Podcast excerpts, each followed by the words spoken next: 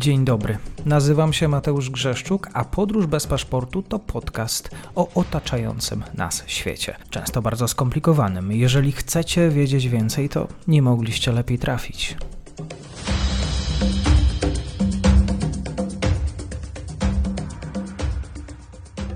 Dzień dobry Państwu, dzień dobry wszystkim słuchaczom. Myślę, że przyzwyczaili się Państwo do obecności Patryka Kulpoka, który z podcastu Polderownia patrzy na politykę e, holenderską, a tam się dzieje oczywiście. Patryku, kłaniam się, dzień dobry.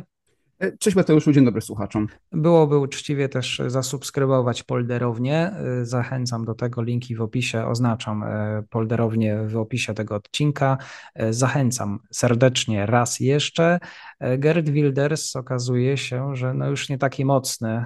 Już jego plany, nadzieje Gerta Wildersa na zostanie premierem Holandii w jakiś sposób odchodzą w niepamięć. Jak to rozumieć? E, pytanie rodzi się takie, czy, czy tak naprawdę ta koalicja, która teoretycznie miała postać do, do, wczoraj, bo wczoraj po prostu zostały zerwane rozmowy koalicyjne pomiędzy czterema partiami. E, dla tutaj przypomnienia, e, te cztery partie to oczywiście partia Herta Wildersa, czyli Partia na Rzecz Wolności, partia skrajnie prawicowa i nacjonalistyczna, druga partia, czyli partia liberałów pod wodzą Dylan Jezylgus, e, nowa umowa społeczna e, Petera Omzichta i, i ruch obywatelski, obywatelski ruch rolników, czyli no, partia rolnicza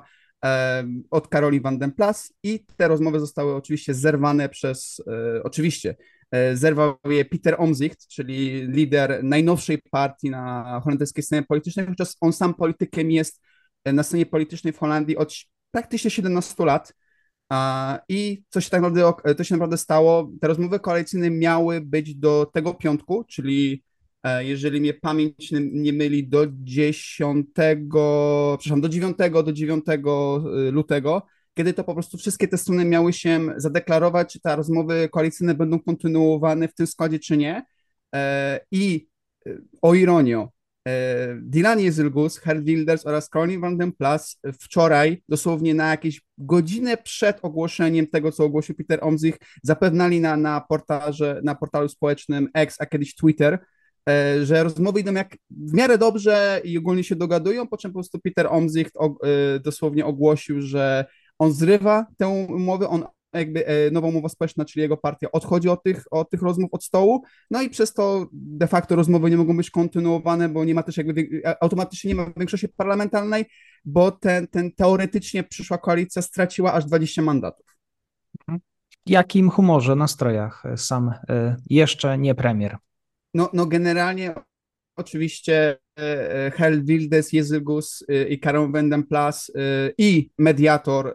Ronald Plaster, bo w holenderskiej polityce jest tak, że rząd jest tworzony z, z, pomocą mediatora, który niekoniecznie musi być w ogóle członkiem parlamentu ani członkiem poszczególnych partii, bo w tym przypadku jest to po prostu były minister z rządów koalicyjnych pomiędzy liberałami a socjaldemokratami, właśnie Ronald Plasterk, i wszystkie te cztery osoby napisały właśnie na swoich portalach społecznościowych, że one są bardzo zdziwione tym, że ta umowa została zerwana, co bardzo jest dziwne, ponieważ od wczoraj, czyli dwa dni zanim, dzień wcześniej, zanim ta umowa została zerwana, miały już po prostu przecieki od, od poszczególnych mediów, czyli mniej więcej od gazety The, The Telegraph, czy portalu, portalu informacyjnego e, Hart van Nederland, e, a nawet od publicznego od publicznego nadawcy holenderskiego NOS e, były po prostu informacje, że e, strony mają się spotykać potajemnie w Hadze, e, bez obecności kamer i bez obecności mediatora, po czym dostaliśmy też informację z wczoraj, że Herr Wilders, Jezulgus oraz Karolin van den Plas spotkali się bez Petera Omzichta, a mniej więcej w tym samym czasie Peter Omzicht miał się spotkać potajemnie ze swoimi członkami partii z parlamentu i zakłada, i można teoretycznie założyć, że wtedy padła ta, ta ostateczna jakby decyzja, żeby rozwiązać te umowy koalicyjne, jednakże, co e, jest jeden argument, który jakby, który podważa ten, ten, e, tą sytuację, ponieważ wczoraj od godziny 22 w takim dość znanym talk show na, na stacji RTL Humberto, który prowadzi Humberto Tan, taki dość znany holenderski dziennikarz, no głównym gościem był Peter Omzicht. Jest to po prostu bardzo dziwne, że stacja zgodziłaby się dosłownie na 4 godziny przed y, programem na po prostu gościa, który nagle by się po prostu miał pojawić. Nawet jeżeli jest oczywiście bardzo znany polityk, mam osobiście bardzo dużo do, y, jakby do podważenia tego, że jednak, te, jednak ta informacja do mediów przeszła już wcześniej, być może nawet dzień, dzień wcześniej, ale po prostu czekano, żeby, poproszono po prostu pewnie, żeby tą informację nie ujawniać od razu, tylko po prostu przygotowywać jakby grunt e, pod ewentualnie rozmowy, e, bo, bo też się po prostu okazało, e, bo ja powiem szczerze, że ja wczoraj po prostu też przeglądałem trochę tego Twittera holenderskiego, co po prostu to też sami Holendrzy, czy to po prostu zwykli Holendrzy, czy po prostu politolodzy, dziennikarze mają do powiedzenia w tej sprawie, E, no i generalnie też była taka sytuacja, że jeden z dziennikarzy nagrał e, Petera Omzichta wychodzącego z tego studia po talk show, bo ten talk show mniej więcej trwał godzinę,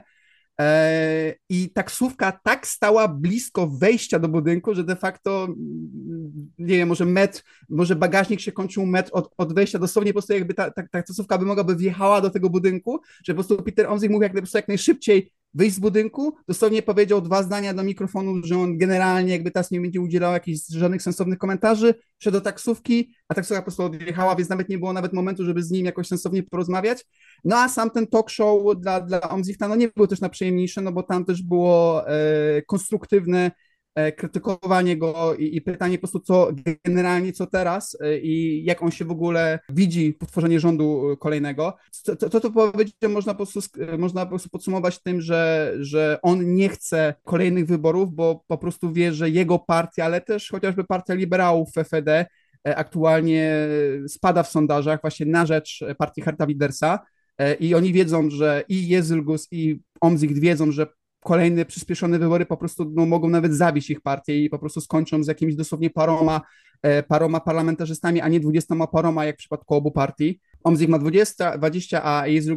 Jezygus ma, e, jeżeli dobrze pamiętam, 24 osoby e, w parlamencie więc nikt nie chce za bardzo przyspieszonych wy wyborów. No może poza Hertem Wildesem, który po prostu aktualnie notuje swój prime time i według najnowszego sondażu ma mieć nawet 50, ma szansę na 50 mandatów e, w drugiej izbie parlamentu, a też Omzik dodał, że on jest bardzo chętny i otwarty na kolejne rozmowy, ale generalnie raczej optuje za wsparaniem rządu mniejszościowego, e, no bo tak i też, żeby dogadać się w kwestii finansów e, państwa, no bo pytanie jest takie, dlaczego te rozmowy się rozpadły? No generalnie, no generalnie głównym powodem, który podaje sam Peter Omzicht są finanse państwa. Peter Omzicht miał zarzucać mediatorowi Ronaldowi Plasterkowi to, że ten ukrywa finanse pa państwa. Chodziło po prostu o to, żeby, żeby po prostu